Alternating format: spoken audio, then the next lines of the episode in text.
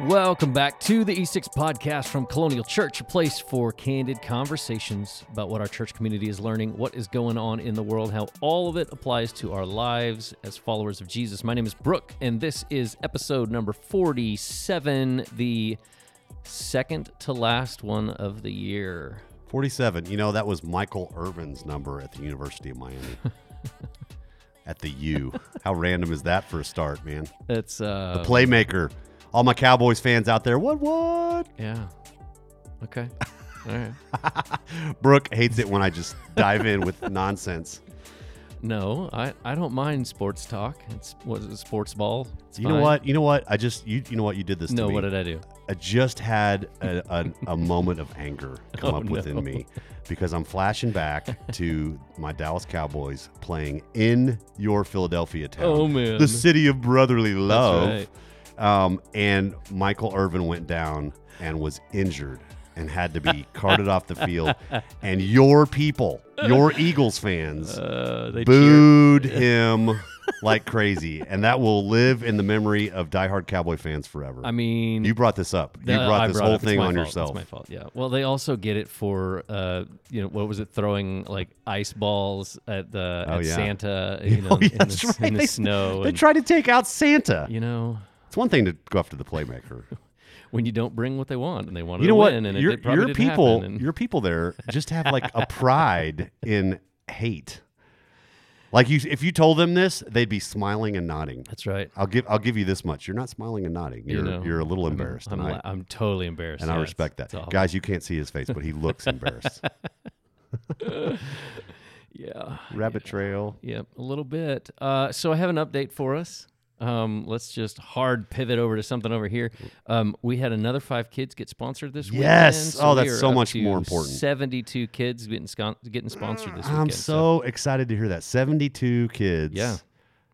My goodness, that's a that's a lot of kids. That it is because we had we had I, I haven't seen the numbers. I don't I don't remember the numbers for our attendance, but we had we had less than 400 people there on a Sunday, and and you know I don't know how many family units that is or how many different people that could write a check. Or, right. But to have 72 kids Mhm. sponsored, that is a that is worth celebrating. Yeah. Praise, praise God. Yeah, that's Praise really God. cool. And uh, I mean, I'm just uh, just the people that it's it's. I saw families with lots of kids and um, you know foster families and Mm-hmm. uh, you know all kinds of stuff. Like it's not just like oh well the people that have money are gonna go do this. It's it's everybody is Mm. taking part in it, and that's what's really cool. Is it's I met I know? met one of the ladies at the at the um, at the uh, shelter, the women's shelter oh yeah that was uh, was there that Sunday, Mhm. and she was she she was so excited, um, and she was honest. She's like, I, you know, this is going to be a real stretch for me, Mm, but I'm doing it. Mm. How cool is that? that's really cool. How cool is I mean, that? just just the i mean even even kiwi in our in our interview last week um she talked about the same kind of thing like you know what i i, I mean we live in that scarcity mindset of i just don't have the money to do it and she's like well i knew somebody that was like 15 and he didn't even have a job and he was like i'm gonna figure out a way to do this That's awesome. you know so it's That's just it's awesome. Mm. just cool to see people coming together and do it and so if you missed out if you have not had a, an opportunity yet if you were not here for the last two weeks or whatever you can uh, for the last chance we we will still have some packets available this weekend um, before all of those kids become available to the rest of the world um, but there will be packets available this weekend. I know Ron and Cheryl were out there this uh, this past weekend talking with people, so you can go out there and see what packets we've got left. Or if you are an online person, you can go to compassion.com slash colonial church TX. And I will link it again in the show notes like uh, I did we last we did last week. So uh, but there are still kids that are in Tapachula, Mexico that need sponsors and uh, they would love to have you sponsor them. So jump on board and join the party. Now, to be clear though, Brooke, Yes, be clear. um, those particular kids, and I'm I'm guessing there's somewhere between 30 and 35 kids. I, it doesn't matter. There's there's a, there's some kids that are still set aside for our church through this weekend. But after this weekend, Mhm. we're going to go ahead and let Compassion as an organization uh, find other people potentially to sponsor those those kids that are that are quote left over. Yes. But for any of our people, whether it's a couple weeks from now or a couple months from now or sometime later in 2022, that for whatever reason catch up on this opportunity, there's still an opportunity. Uh, potentially, I, I'd say there's a high probability that you can still find someone through compassion in our particular region that we're focusing on down there in southern Mexico.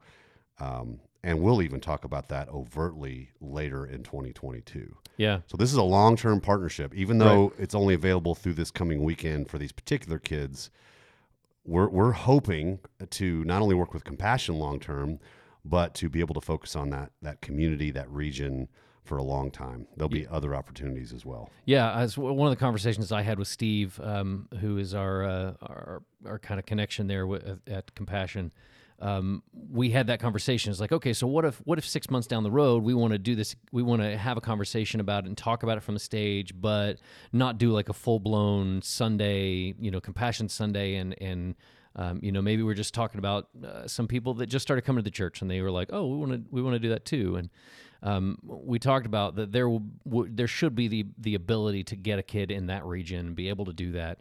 Um, but the truth is, like some of the kids that uh, um, uh, let's see, I think it was uh, somebody on staff was telling me about they they they grabbed the the um, the person that had the, the kid that had been uh, unsponsored for the longest, and it was like it was like 192 days or something like that. I can't remember off the top of my head, but it was it was like it was a really long time. It so there's it was- still it was longer than that because I think Kel- Kelly and Daryl uh, sponsored a particular kid who's not from the Tapachula area. Just because it had been like 300 and something days. Okay, maybe- Like, they, so just, maybe- yeah. they just felt convicted. Like this poor kid. yeah Um, you know what? I've been uh, maybe this is a, a, a little bit of a of a minutia moment, but um, the in compassion, if I'm if I'm saying this right, you can spend thirty eight dollars a month to sponsor a kid, but you could click a box and pay a few more dollars extra. I think it's like seven or eight dollars a month extra, which helps to take care of other kids Yeah. that are waiting around to be sponsored, Right. But they're not necessarily waiting to be cared for. Yeah, well, and and that is So- that is a good that's a good distinction. Um, there, and so I, I asked that same kind of question when I when I went on the trip. Um, what about the kids? So hey, so you grab all these kids and they're going to be available to us as a church. What about the ones that don't get sponsored? Are they just stuck? Sorry, you don't get sponsored. And Compassion has a fund Yeah. that they take care of uh, unsponsored kids in the area. So it's not like okay, we went and found you know because if you look at the packets, they have a you know it's a picture of some of them. It's just the kid, some it's the kid and their parent. Right. Um, you know, so it's not like hey, we went and found hundred kids and took pictures of them all and told them about compassion and got it. And, And we only and, found 23 sponsors. and then we only have the and so all the rest of them are just gonna be like sorry, you Yeah. don't get to go. No, so I- they still take those kids. They Yes. still bring them in. They still get the gospel. but it's meant to be a short-term. It is a short-term thing, right. And they and they're also missing out on that sponsor relationship. Right. It's so just- there's no relationship involved. It's just funding. Right. It's just the funding is there. So so at least at least they are not uh, you know left out in the cold, if you will. Yeah. Um, they still get to be involved. They but you're right. They don't have that sponsor um, relationship that they can that that that, that they uh, that that compassion really loves and, and really pushes theirs.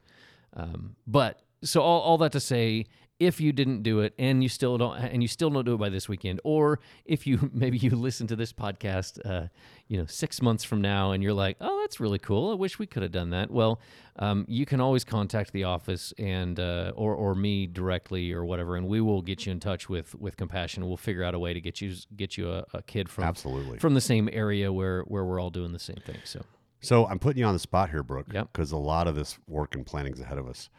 What's your best guess? Uh, we're just talking here. It's podcast. You know, it's conversation. right. What's your best guess on when we as a church focus uh, very uh, intentionally on our compassion partnership? I, I know that compassion as an organization advocates for all of our churches like ours that partner with them to have you know one Sunday a year. That's what they call Compassion Sunday. Right. That is just a, another chance to tell story for us. For example, if we did that next Right. year, it's a chance to tell stories, to have people in our church tell stories of the kids they're sponsoring and their relationships, tell stories of maybe even a visit that may have happened by then, probably not by next year, but those kind of things. Mm-hmm. I know that we don't have it on the church calendar. I know that we don't have it planned yet, but I'm putting you on the spot. What's your what's with what you know about working with these folks? What's your what's your hope? What's your uh, your guess? I, I think it's I think that's extremely difficult right now. I, I'm I think about the the world that we're living in right now. That that a lot of those churches that we're partnering with, the compassion uh, the compassion projects in those areas, a lot of them are still dealing with COVID issues um, and things like that that prevent us from being able to go.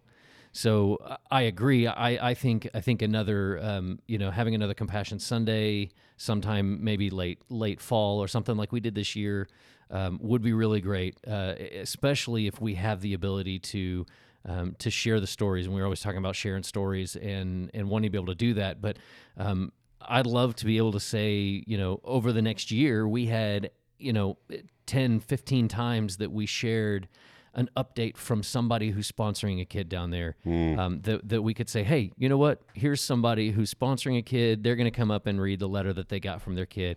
If you haven't done this this is a way I that you like can jump in. So i I think there's opportunity for us to continue to talk about this um, throughout the year.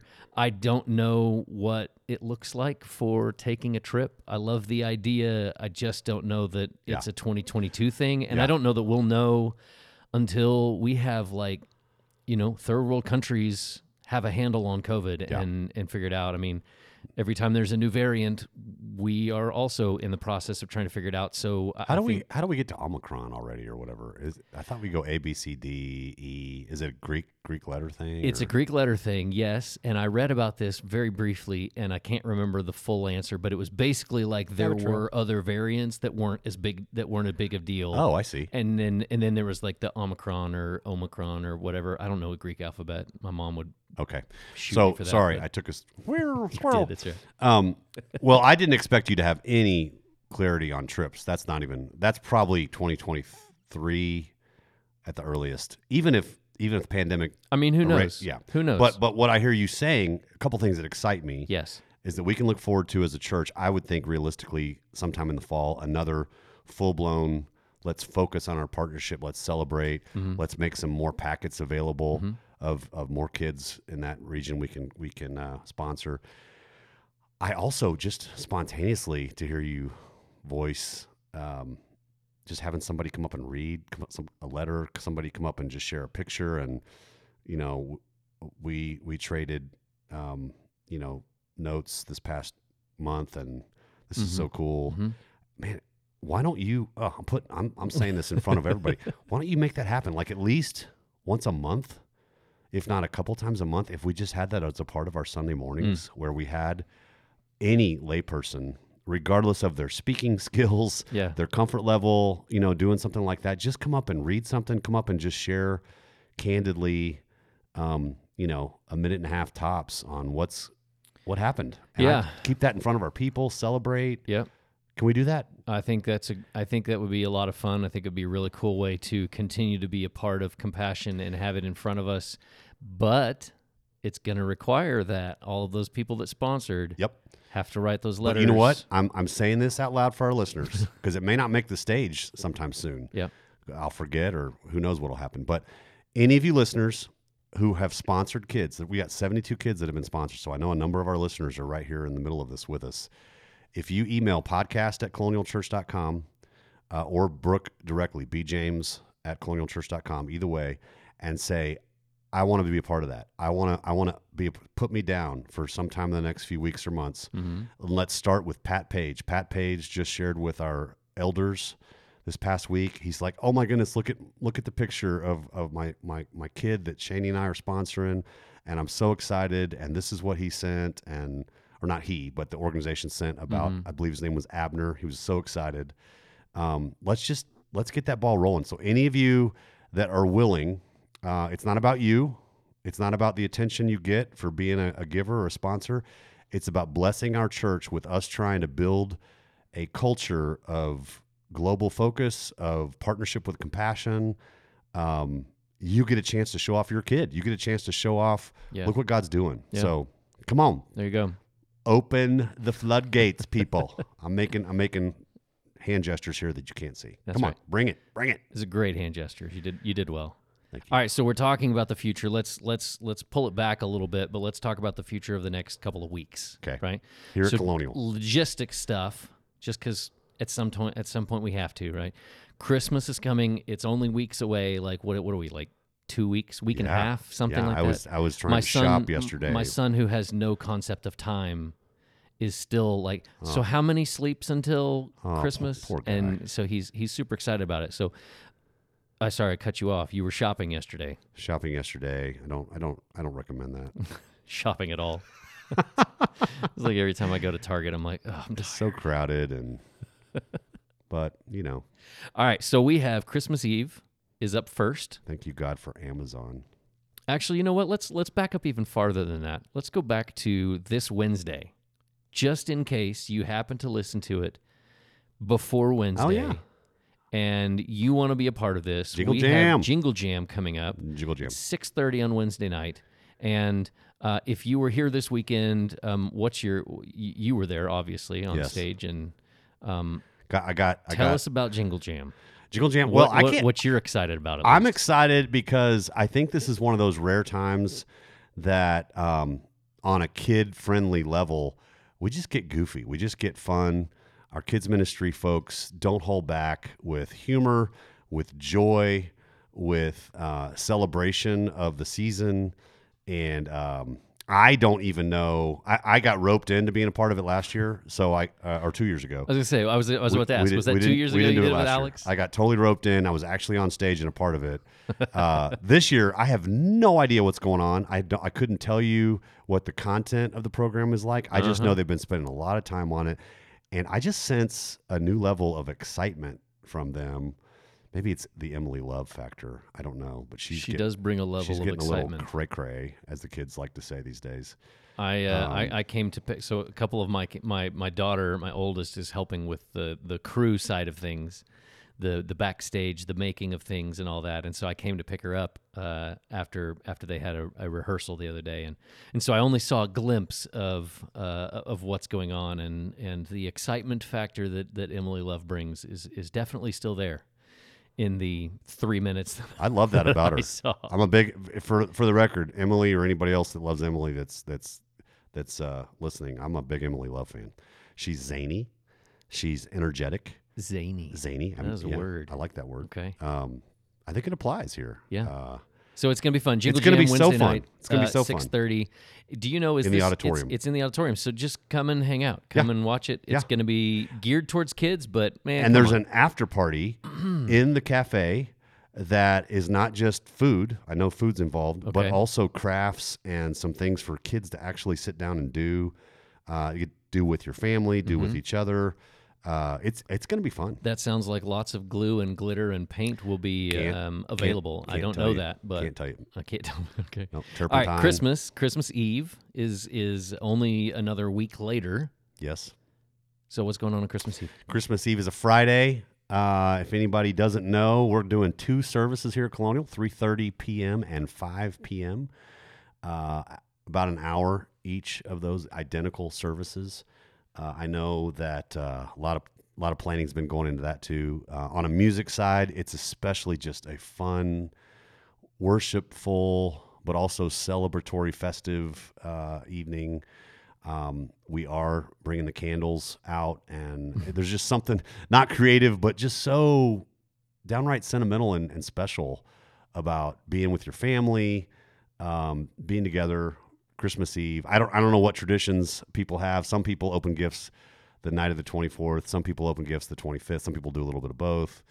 Uh, but we'll be we'll be done here at the church by six, a little after um, on Friday for that last service. I, I can't wait. It's a special time. Uh, I think I'll speak I'll speak a little more personally as a staff person. I bet you can relate to this, Brooke. Uh, as a staff person, because we don't have services on the Sunday after Christmas. That's our Sabbath rest weekend each year. We've we've made that rhythm, started that rhythm a few years ago.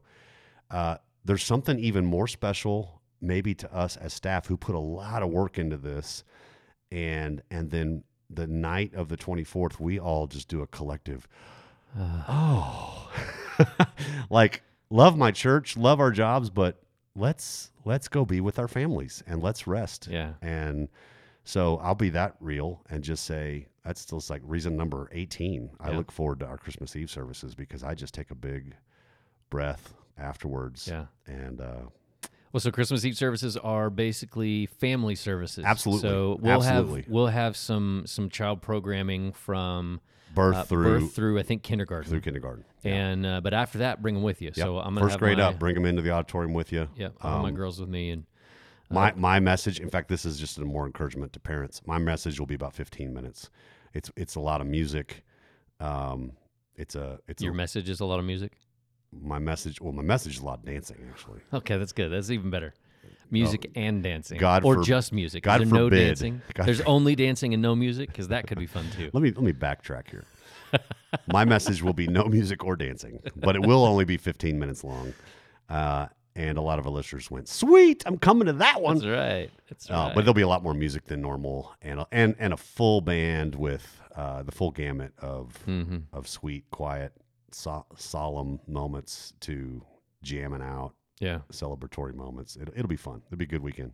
So then we follow that with our Sabbath weekend, as Which you is just the 26th. mentioned. Two days later, we will not have services. No Help us spread the word. No tell your services. friends. Tell your family. No services. on You the are 26th. welcome to come up and practice parking in the parking Yeah, lot. knock on the door even. He's going to be fine. No one no will one's gonna answer. answer. Yes. uh, we will not be here because I mean I've I've been I've I've worked at several different churches um, you know over the course of what 15 18 20 years now I don't know how long um, and and I've done we've done those things where it's like oh we did a Christmas Eve service and then we did Christmas morning services and then Oh my goodness. and then you turn right back around and it's like whenever that weekend is like you might have like we, we could easily have you know three four different days that we had services throughout one week. And it's just like man it's exhausting. And i get it that people like tradition and they like to do those kinds of things and they want to bring their families to them but as you just said as a staff person it's like man that sigh of relief is like oh Well, and We we're not even on the high end and- of of of uh, busyness. Like there, I think of our more traditional sister churches in town, like Right. maybe the Methodists, um, maybe some of the the older traditional Baptist churches that have you know choir concerts and maybe even like a like a, uh live nativity scene Yeah. and, and the kind of things that I grew up with. right. There's a ton of energy and hard work that goes into all these things. Right. Sometimes all the way through the holidays and i think some people forget that okay where's the where's the time of rest? Where's the time with family right. for these people making all this stuff happen mm-hmm. So um, and we always talk about Sunday's coming. The yeah. next one, the next one is right there, and so it's like it's not like well we'll get through that and then we'll be able to rest, like, Nope. because then it's just Nope. well you just keep going and Yeah. and so yeah, so I'm I'm excited. I appreciate the Sabbath uh, weekend specifically for that because I mean it gives us time to to rest as a family, um, and before we go back to you know get back to to it. and you know what will. you mentioned the scarcity mindset before this speaks this rhythm for all of you still new to this rhythm with with us here at colonial this rhythm speaks to our commitment to teaching and and really trying to live out we don't have a scarcity mindset. We believe that god owns it all that it's all his anyway that there he is limitless that his resources are limitless uh, and therefore um, in spite of the pushback that some people give to this particular rhythm of, of a sabbath weekend uh, okay, we're going to risk that we don't get an offering that week. we're going to resist re- re- resist that people don't give the, the the the potential that people don't give that 50 second Sunday. Oh no, we only have 51 Sundays where people give. Uh, you know, when you've got uh, a million dollar plus budget, that's a big deal to take a Sunday off. And I I've known you know executive pastors, for example, in my past working at other churches. To your point that are like, oh no no no no no, we can't do that. You know, we can't we can't do an uh, an out experience like I'll go to the grocery store. What about giving? Right. We can't take a weekend off for a Sabbath weekend at the end of the year. What about giving? And I love that Ron Downing and others go. It's going to be okay. Like God, Yeah. God owns it all. Yeah. Let's communicate well Yeah. about giving opportunities, but let's not, you know, go. Oh my goodness, there's not enough. There's not enough. That's a scarcity mindset. Yeah. So Well, especially as times have changed and things are different, like you you don't have to have to be present. you know you don't have to wait for your the bucket to be passed in order to be able to to do it. You Yeah. know. But Yeah, we yeah, we still have people that give Absolutely. in I'm not saying you can't do that, right. And drop checks by and technology has just changed Yeah, things you're that way right. too. So You're right. All right, so one more one more thing. The the the following weekend, which is the first weekend of the year, Which is the second, the second of, January, our schedule is slightly different there as well. Yes, we have also made an adjustment there at the risk of just confusing everybody. Uh, it is known across the, the at least our country in our the Western Church that that is the least attended Sunday of the year. Wow. Uh, for us specifically this year, it's it's a couple days before school resumes, so some families will still be out of pocket or And take it's January the, the the New Year weekend, yeah like the whole New Year weekend. weekend. Yeah. yeah. So we are just, you know, you know what? Let's not fight it. Let's join it, so to speak. uh, and we are going to have uh, a worship service, but we're only going to do one, and we're going to do it at our later of the two times. So we're going to do it at eleven o'clock. Eleven o'clock only on January second, and then the following week we will resume our regular schedule 9 15 11 uh, starting the second weekend of january Which is the ninth. which is the ninth. It's a lot of numbers to throw at you. It is. We got some smart people though. I think we're down to like only a couple three. Aggies amongst all of our colonial people. Yeah. So I'm not really worried about. I think people are pretty sharp. You know, it's funny. I don't. I don't. uh I don't relate to that joke What joke? About about Aggies. Oh, I'm not joking. Okay, that's fine. Um, I don't relate to that fact about Aggies. Um, Aggies are not a thing in my Did world. Did you hear how the Aggie died drinking milk? I, uh, apparently not. No. The cow fell on him. oh man, It's tragic. uh, it was a tragic. so are we talking about A and M? Is that what is that what this is? Texas. I know A&M? we're too far north for my Aggie jokes, aren't we, people? I was are. in Houston for 17 years, and I'm a Baylor Bear. So So is that should I stop making Aggie jokes? I don't know. I'm, You know, Buddy Trump is no longer with us. He was my favorite Aggie friend here at Colonial, and he he passed away a while back. I miss Buddy, Buddy was great. but y- you know what? I guess it's not a real good joke to I'm tell. just I I'm just saying I don't I don't uh, I don't relate. So I'm I'm usually like, wait, okay, what? Which ones are the Aggies? Uh, oh oh the A, okay yeah A and M. Okay. Hmm. Hmm. Did you hear why? Okay, I'll shift gears then. I'll shift gears. Did you do you know why it's so windy here in Texas? Um, no. Because Oklahoma sucks. Oh yeah. There Come was- on, you've heard that one I, before, have, I totally heard that one. There's also, and of course, of course, you- you're saying this because I'm I am an Oklahoman because I'm from. I'm, just, I'm trying to bring it home to yeah, you. no, it's fine. It's fine. I get it. I get it. It's cool. Uh, my favorite, I think my favorite T-shirt of all time, Oklahoma, Texas stuff, Yes. Was a picture of the two, and it said Oklahoma will always be on top because it had the two states outline, and I Ah, I was like that. yeah, I like okay. that. It's That's- it's just it's just right there. It's simple. It's like all It right. all right. carries itself. So the Book of Acts, we. Uh, so we continue to the Book of Acts this Book week. of Acts, yes. Um, and we get to really start to dive into uh, Saul yes. And Saul's story. Is in We the first the first eight chapters really have nothing to do with him, except obviously it's lead up to to his story. Correct.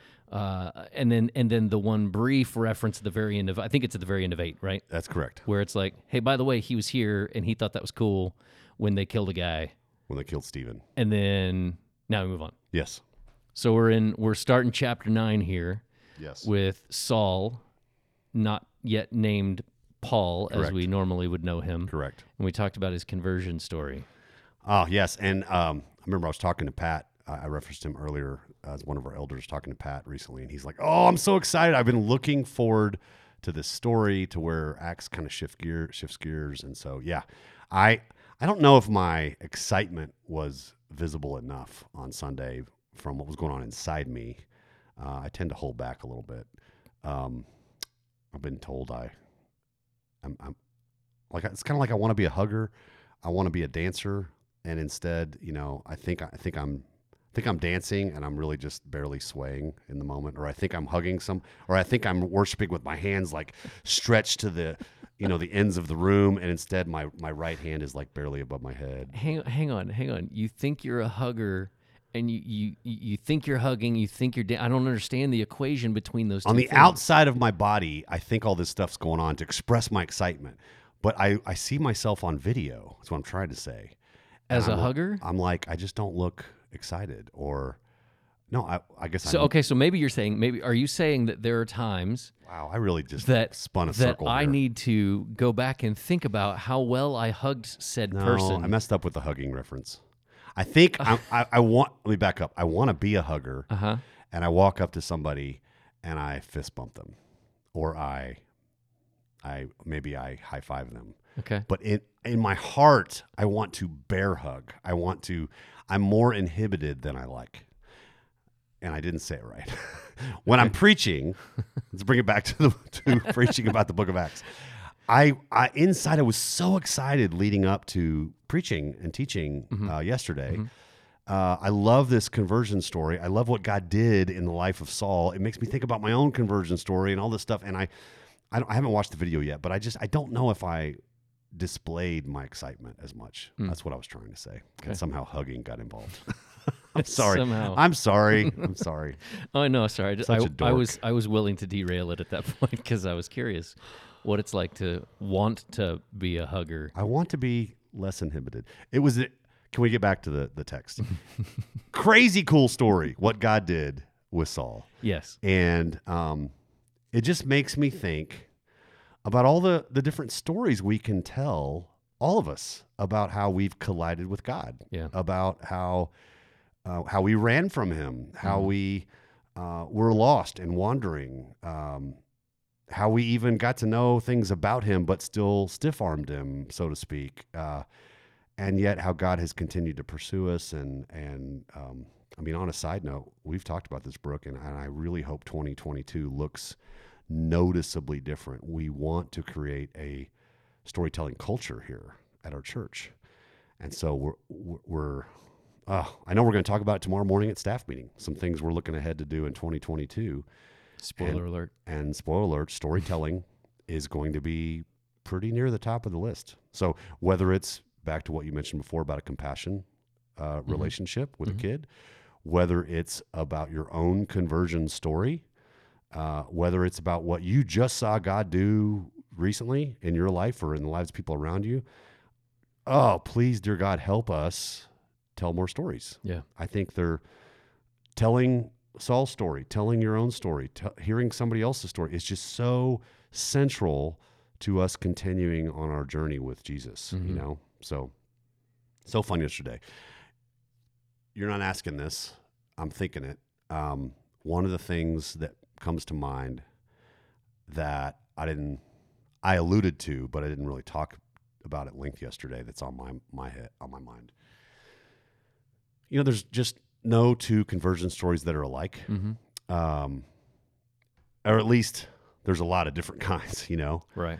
And I think that was a big milestone moment in my own journey, well into my discipleship experience, well into my life with Christ. Was oh, you know, look at all the different encounters Jesus had with people. Like, let me just rattle off a few from the top of my head. I didn't prepare this. You know, when the when the rich young ruler came to Jesus, uh, and all this off top of my head, so I hope I, I say this accurately. Uh, he said, "What do I do? How do I get eternal life?" And he told him to obey all these commandments. The rich young ruler said, "Okay, I did all those," which is that in of itself is pretty crazy. And then Jesus said, "Okay, well then sell everything you have and give it to the poor." And the guy dropped his head and walked away. Uh, Jesus later talks, or in different a different time, talks to a Jewish Pharisee, and the guy is like, "What you know? What's going on? What's the deal?" And Jesus says, "Well, you need to be born again." Of course, he didn't get it. What do you mean? I got to go back in my mother's womb? He's like, "No, no, no. Spiritually, you got to be born again. You got to have new life, new birth, and you know."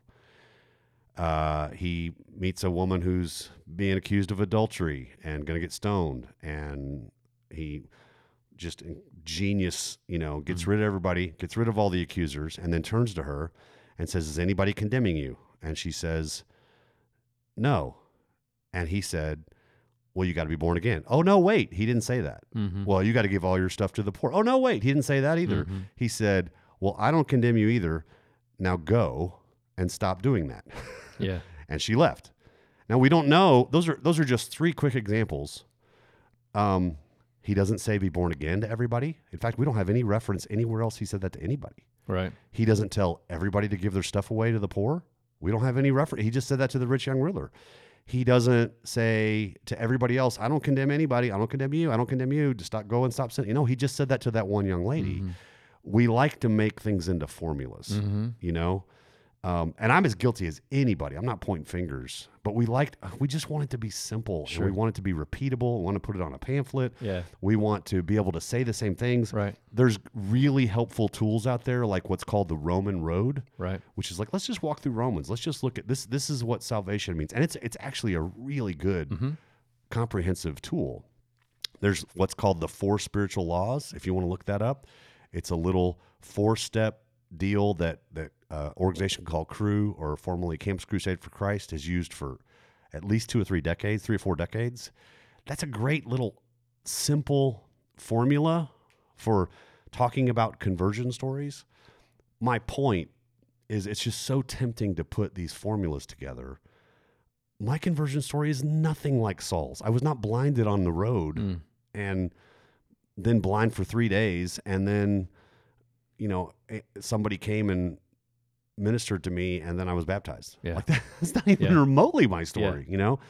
So I, I know that we want to make it simple. And I think at some level, just like we I tried to do yesterday, we can talk about key elements of what life before Christ, an encounter, a collision with him looks like, and then what repentance looks like after, what what choosing to deny self and trust him looks like. But I also think we've got to resist um, our own inclination to oversimplify it, to um, just paint with a broad brush. You know, again, why I love the thought of, oh, what if we heard 25 stories over the next year about collisions with God? I think it helps us understand, oh, Mm-hmm. everybody's unique. Yeah. God is unchanging, but He meets us in different places in different ways. And um, Well, I think that's a big deal. Um, you know, when we don't share those stories, and the only stories that you hear are the dramatic ones. If those are the only ones you hear, I don't know how many times I've talked to people that have been in church for a long time, or grew up in church, or um, you know, they followed Jesus for a while, or whatever, and they're just like, "Yeah, but I'm not a druggie." You know, "Ah, I know, but I wasn't. Uh, I wasn't trafficked. I wasn't found in a ditch or you know whatever. It's like I don't have any. I don't have any crazy cool like I was blinded on the street and then scales fell from my eyes. Like there wasn't a random person that that came up next to me while I was reading a book and then he disappeared and was snatched away. You know, I don't have those cool stories. And it's like, well, then, then, then they start to. Uh, it becomes an easy way to start questioning, like, "Ah, do I, did I really do that? You know, yeah, and so that, I think it's a great thing to be able to share stories to obviously, but to be able to share those stories that maybe they're not just quite as dramatic. You know, we we talked about um, uh, we've had Doug on here um, and talked about his story of um, you know going to prison and right. uh, dealing with dealing drugs prior to that, and Right. and where God has turned his life around, and um, and so much has changed, and that's amazing. Right. But that doesn't mean that there's not somebody else that grew up in church. Know, I think about my story. I grew up in church. I was there all the time. We literally were there every time the doors were open. There was a reason to be there. We were we were going to be there. We were in the choir and the stagehands and on the you know my, my parents taught Sunday school classes and and all the above. And we were you know Sunday morning church and Sunday night church and Wednesday night church and the meal and uh, you know and everything you know. And so it's like okay, well I didn't grow up you know, in in abject poverty or uh, or whatever. But I came to a place in my teen years that I kind of hit that wall, that collision with, oh, this is different now.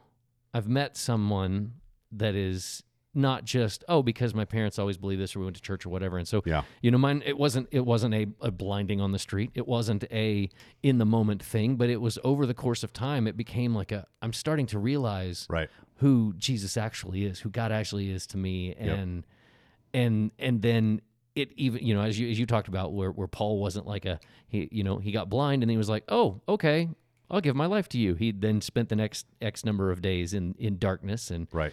you know and so it's it's it, there it's okay to have a story that's over the course of time and it isn't overly dramatic to Yeah.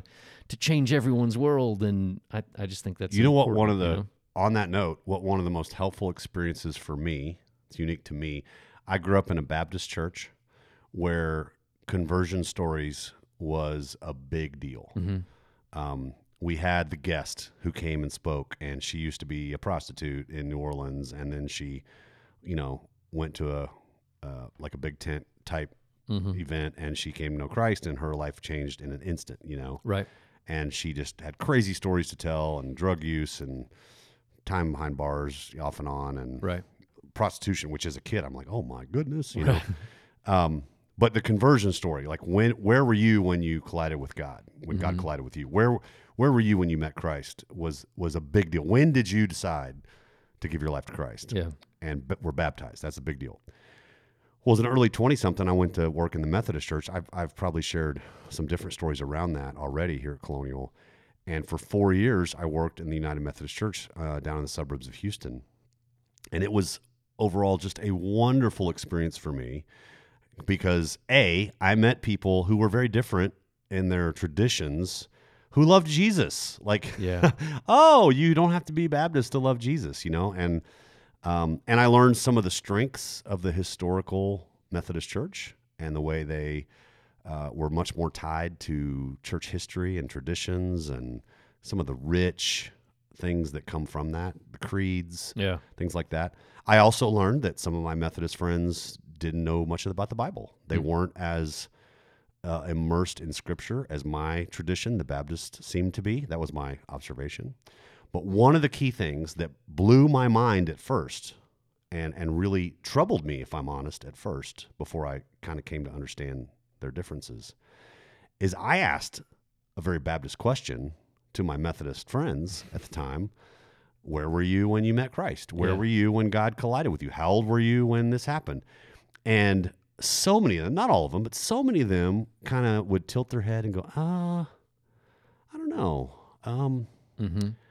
I mean, I, I kind of went to church off and on for a while, and then I started going regularly, and my wife and I started talking about stuff, and you know, somewhere over the course of the next six or eight years, Yeah. I really feel like my faith became my own, and I, I started talking to God a lot, and um, and somewhere in there, I just I committed my life to Him, Hmm. and I, I can't tell you when that was. Yeah. Which to me as a young person relatively young baptist in my background i'm like what do you mean you can't tell me the moment? You know? That's a huge deal you know? And what i found if i can say it this way my baptist experience was very much about that that first time decision to follow jesus my methodist experience was very much about the journey the ongoing process of transformation mm-hmm. I I believe we need both. Mhm. That's where I've landed. We there is clear um, insight from Scripture that we we begin life with Him at some point. Yeah It, he he's pursuing us. We at some point collide with God and have an opportunity to begin life with Him, trusting Him, following Him. We celebrate that with baptism. And to be born again to be born is- again. is, is, You don't get born referring to a again- specific moment Yeah, that's well will. put. You don't get born again over the course of six years. That's a long birthing process. that's a long labor You get born again in a moment, in, in a particular day, in a moment. Right. But you are transformed mm-hmm. over a lifetime. Mm-hmm. You are sanctified. You are changed over the course. And so I love pulling the strengths of both those traditions together from my vantage point and, and celebrating that. So, yeah yeah. Yeah, I didn't have scales fall from my eyes. I'd like to see what that looks like. I don't know. Uh, I don't know what it's like to be blind. Yeah. First off, and then to have scales fall from my eyes and be like, "Oh, that was on my face. That's different." Yeah. I don't. It's. Uh. I mean, just just uh, just that whole that whole thing is is crazy. It's just it's a different experience, I guess. you know? Absolutely. Yeah. I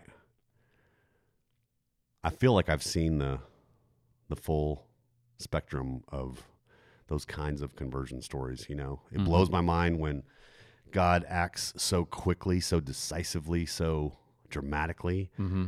and it also blows my mind how crockpot like it can be for some people. You know. Yeah. Yeah. You also talked about uh, you talked about the the Lone Ranger Christian, yes. and that that's not really a thing. Right. Lone Ranger, by the way, he was a cowboy, uh, black and white era. rode a horse named Silver. He did. Um, we won't. We won't even get into the Tonto stuff. That was, you know, probably just awful for. There's plenty of issues with that. Yeah. I loved it growing up. Oh, I was a. I had a. I had a tone. A, a tone ranger. A, a Lone Ranger and Tonto uh, action figure and horses. I had Scout, the horse that Tonto rode, and Uh-huh. Silver. We're really off on a tangent here. But I just worry our, our young people. Oh, you know what? Johnny Depp played Lone Ranger. He did recently. What was that yeah. 15 years ago? Maybe it's been a while, and that was Uh, a terrible movie. I still enjoyed it. Well, just because you were like four. Yeah, that's right. Um, so no, I I mean Lone this. Ranger Christians. I I will. I like to think I'm a good listener, and I won't die on a hill with people about most things, and we can disagree and love each other.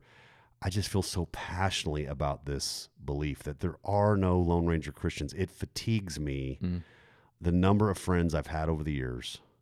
Um, even even few that come to mind here in Wichita Falls, but certainly a lot more in my previous places in Denver and Houston that they they they claim to have a relationship with the Lord, but they somehow are not just sleeping in on a Sunday or playing golf on a Sunday or whatever, but they're just doing life on their own, hmm and they think that that's the life God invited them into, um, and that does not compute with me.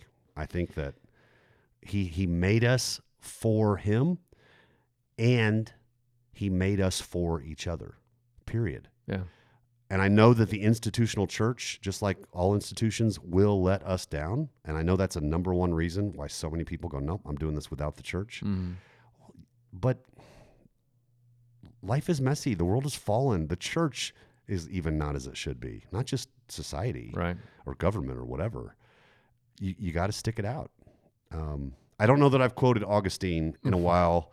Um, one of my all time favorite, I would say two or three quotes that come to mind uh, is that Augustine said, The church is a whore and she is my mother.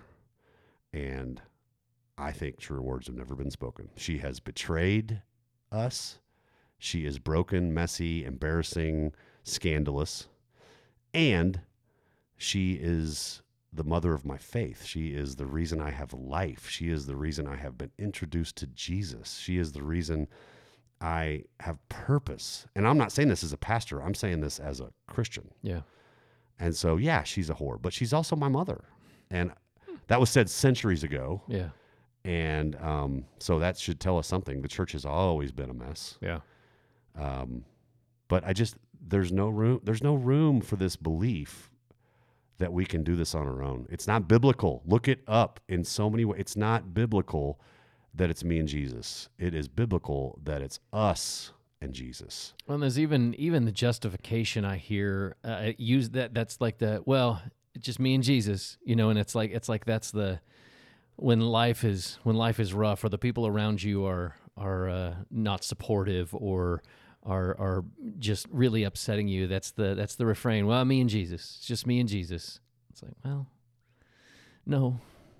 There needs to be more than that, and I that's the community. I think that another thing when you talk about conversion and you talk about uh, needing community, um, it it just when when you start talking about that, I, I started thinking about like our individualistic society, right? Yeah. Everything is you know we talk about this the the like I go down the aisle and pray the sinner's prayer, and everything is personal to me and my personal Lord and Savior, as the as the uh, the, the phrase goes, and um, and then and then I think about like the um, uh, the jailer in in I think it's I think I want to say it's Paul and Silas, maybe maybe Barnabas. Um, I can't remember off the top of my head, but uh, you know the there's the earthquake and they are let out of prison or they're they're all they're all free and he's about to kill himself and the jailer is about to kill himself because he's like well they're gonna kill me anyway so and then they come out and Paul and and and Buddy uh, are are talking to him and he said he decides to follow Jesus and then it says so he and his household decided to follow Jesus. I'm like, well, his household wasn't there. They're out of jail.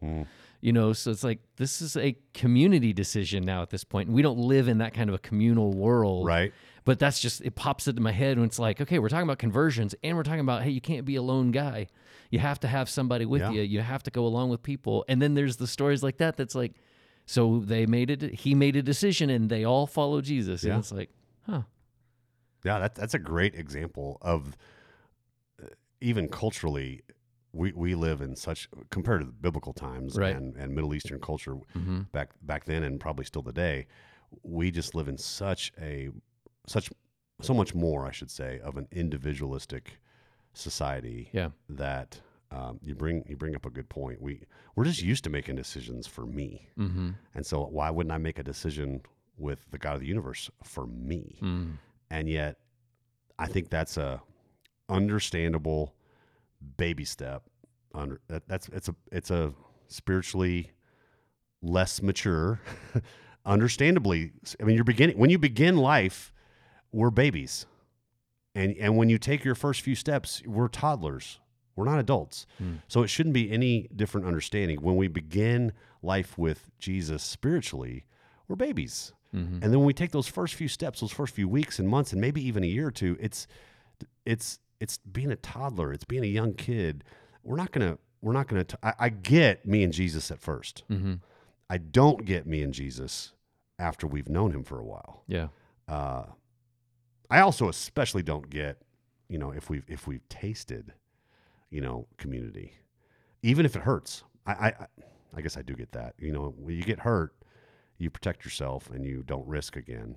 Yeah. I think some people have been hurt by the church. People have been hurt by community in different ways, and so they just they take less risks. I get that. That's our fallen nature, uh, and maybe I need to take more of that into account as a pastor, as a br- big brother to people.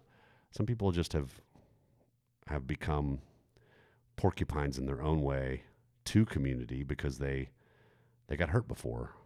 Uh, if that's a fair analogy. Hmm. I just I just want and, and I'm also a connector. Oh my goodness, for any of our listeners that have been around at all, they, they know I'm such a people person. I've got other issues. I'm, I'm such a people person that I can't I can't relate to people who resist friendship, people who resist small group experiences.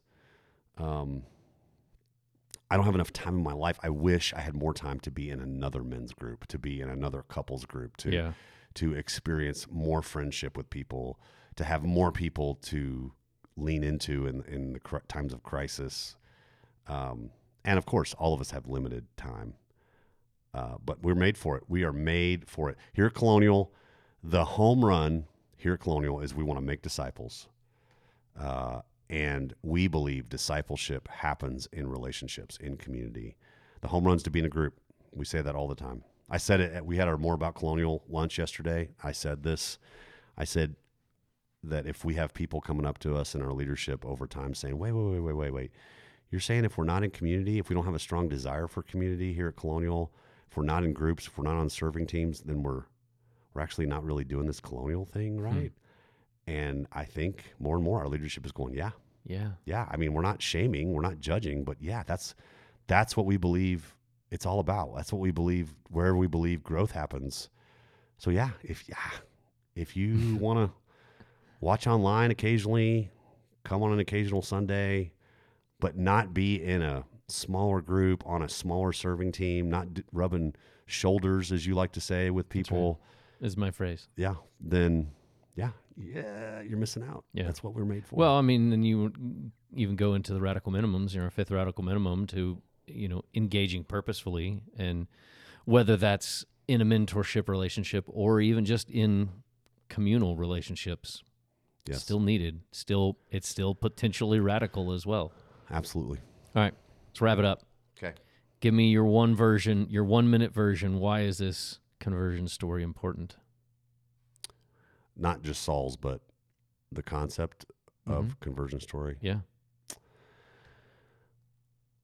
You put me on the spot here. What comes to my brain is that Jesus said, um, Go make disciples, teach them what I've commanded, uh, tell everybody about me everywhere. And I think that if all we do is tell his story, we're doing a good job, but we're not doing everything He wants us to do. He wants us to tell His story, and He wants us to tell our story, and ultimately how His story and our story intersect. And so, I really, I really believe that. I believe with our coworkers, with our neighbors, with our classmates, with our friends, with our family. I think that faithfulness in living out this life following Jesus includes telling God's story, our story, and how those stories intersect. Mm. And our conversion story is very much at the, the center of that. When did our stories collide?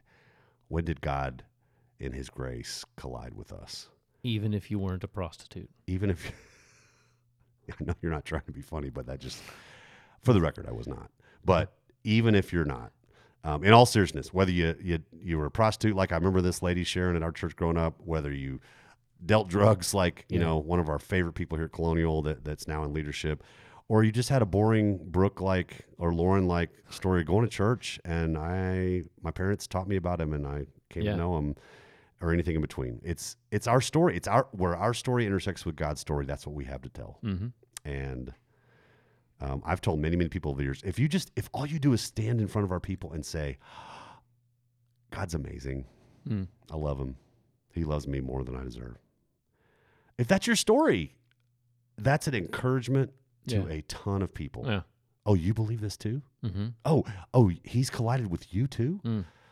That's that's awesome. That's not boring. That's not remotely boring. Yeah. Wait a second. The God of the universe collided with you? That's amazing. Yeah. Yeah. All right. On that note, let's pause this sucker. Pause this conversation. We'll pick it up again next week for our last episode of the year. So we have one more Sunday. Can I can I interject? Okay. Yes. Do you know why the Aggie um, walks down the street carrying a car door? Carrying a car door. Let me rephrase this. One time, an Okay. Aggie was walking down the street carrying a car door. Other guy comes up to him like, "What? What are you? What are you doing? Why? Are you, why are you carrying this car down the street?" He's like, "Well, it's just really practical. Anytime it gets hot, I can just I can roll down the window." Wow. That's something. I forgot where you were. Go ahead. Oh my gosh. That is uh that is something. When's Oklahoma leaving the Big Twelve? My That's what I want to know. gosh, Not soon enough, apparently. Shoe, shoe. Um, I've got to get away from jokes like that. Jeez. um, so we have one more episode coming this year, uh, unless something crazy happens. We're gonna be we'll we'll have one more episode come out next week, and then we will be into Christmas. So, uh, Lauren, what can we expect next weekend? The last weekend before we get to Christmas stuff, and the last one of the year. Well, we're still going to be in the Book of Acts for one more Sunday. So that, that should not be a shocker. but uh, you know, school will be out. Um, some people will already have left town for sure, but we'll have. I'm sure we'll have some family and friends in town next weekend. Uh, I think it'll be a different vibe. That that Christmas break will have started. We'll be getting excited. People will, even the slackers who haven't put the lights of the tree up yet, will be stepping into Christmas season and getting ready for Christmas Eve, Christmas Day. Uh, this Are- Sunday is going to be going to be fun. Yeah. Are there still people out there that don't have their Christmas tree up? I don't know. You got you got people on the other end. I don't even care. And my, my my wife and kids make me do it long before Yeah, long before my now. wife and kids make me do it the day after Thanksgiving. Which, I've had which- it up. I've had Christmas lights on our house prior to Thanksgiving. I didn't wrong. this year. That's wrong. I didn't this year because That's I- you can look it up in the book. That's wrong. it's it's yeah, actually I, wrong. what are the, the Hodges? I think represent a lot. Some people who like it's October That's right. and they're like, we don't need pumpkins, we don't need Thanksgiving stuff. We're right to the Christmas Already music, Christmas. and it's like, no, that's wrong. Man, Look my- it up. I'm telling you guys, look at it. Open the book, look it up. It's wrong. the book. Which which book is that? I don't remember. Is it the Farmer's Almanac? Is that what it's the, in? the authority on Oh, yeah, that one. when you decorate for Christmas, That's the one. according to Lauren. Man, I just have to say, man, Let's, can we wrap this sucker up? my kids all are like running around with their own devices because they all have their own opinions now because they're getting older and you you've probably experienced this but my gosh the the christmas music started so early and now it's constant and and it's clashing because one of them will listen to one of the songs and the kid will be like oh i want to listen to that again so now it's happening on the right side of the house and the Mhm. left oh my gosh they all need headphones which they all have and they don't use it's good stuff. This has been the E6 podcast from Colonial Church. You can always get more information about Colonial here at colonialchurch.com or from the App Store or the Google Play Store where you can download our app. And you should get it because that's where we keep everything updated. We love to hear from you, so send us your questions. Podcast at colonialchurch.com. I was gonna say thank you for listening, but now I'm getting another hand gesture. I would add questions podcast at colonialchurch.com. I would add uh, any interest in compassion stories. Sharing your in the- compassion stories. Even if it's months from now that you end up doing it, but it's podcast at colonialchurch.com. Aggie jokes, any Aggie jokes that you think are well worth repeating, podcast at colonialchurch.com. Or or if you're out there and you're with me and you're like, why are we talking about Aggies? You Like, can- you can bring nobody that too. cares? Bring that fine fervor. Thanks for listening. We'll pick it up next week. See you guys.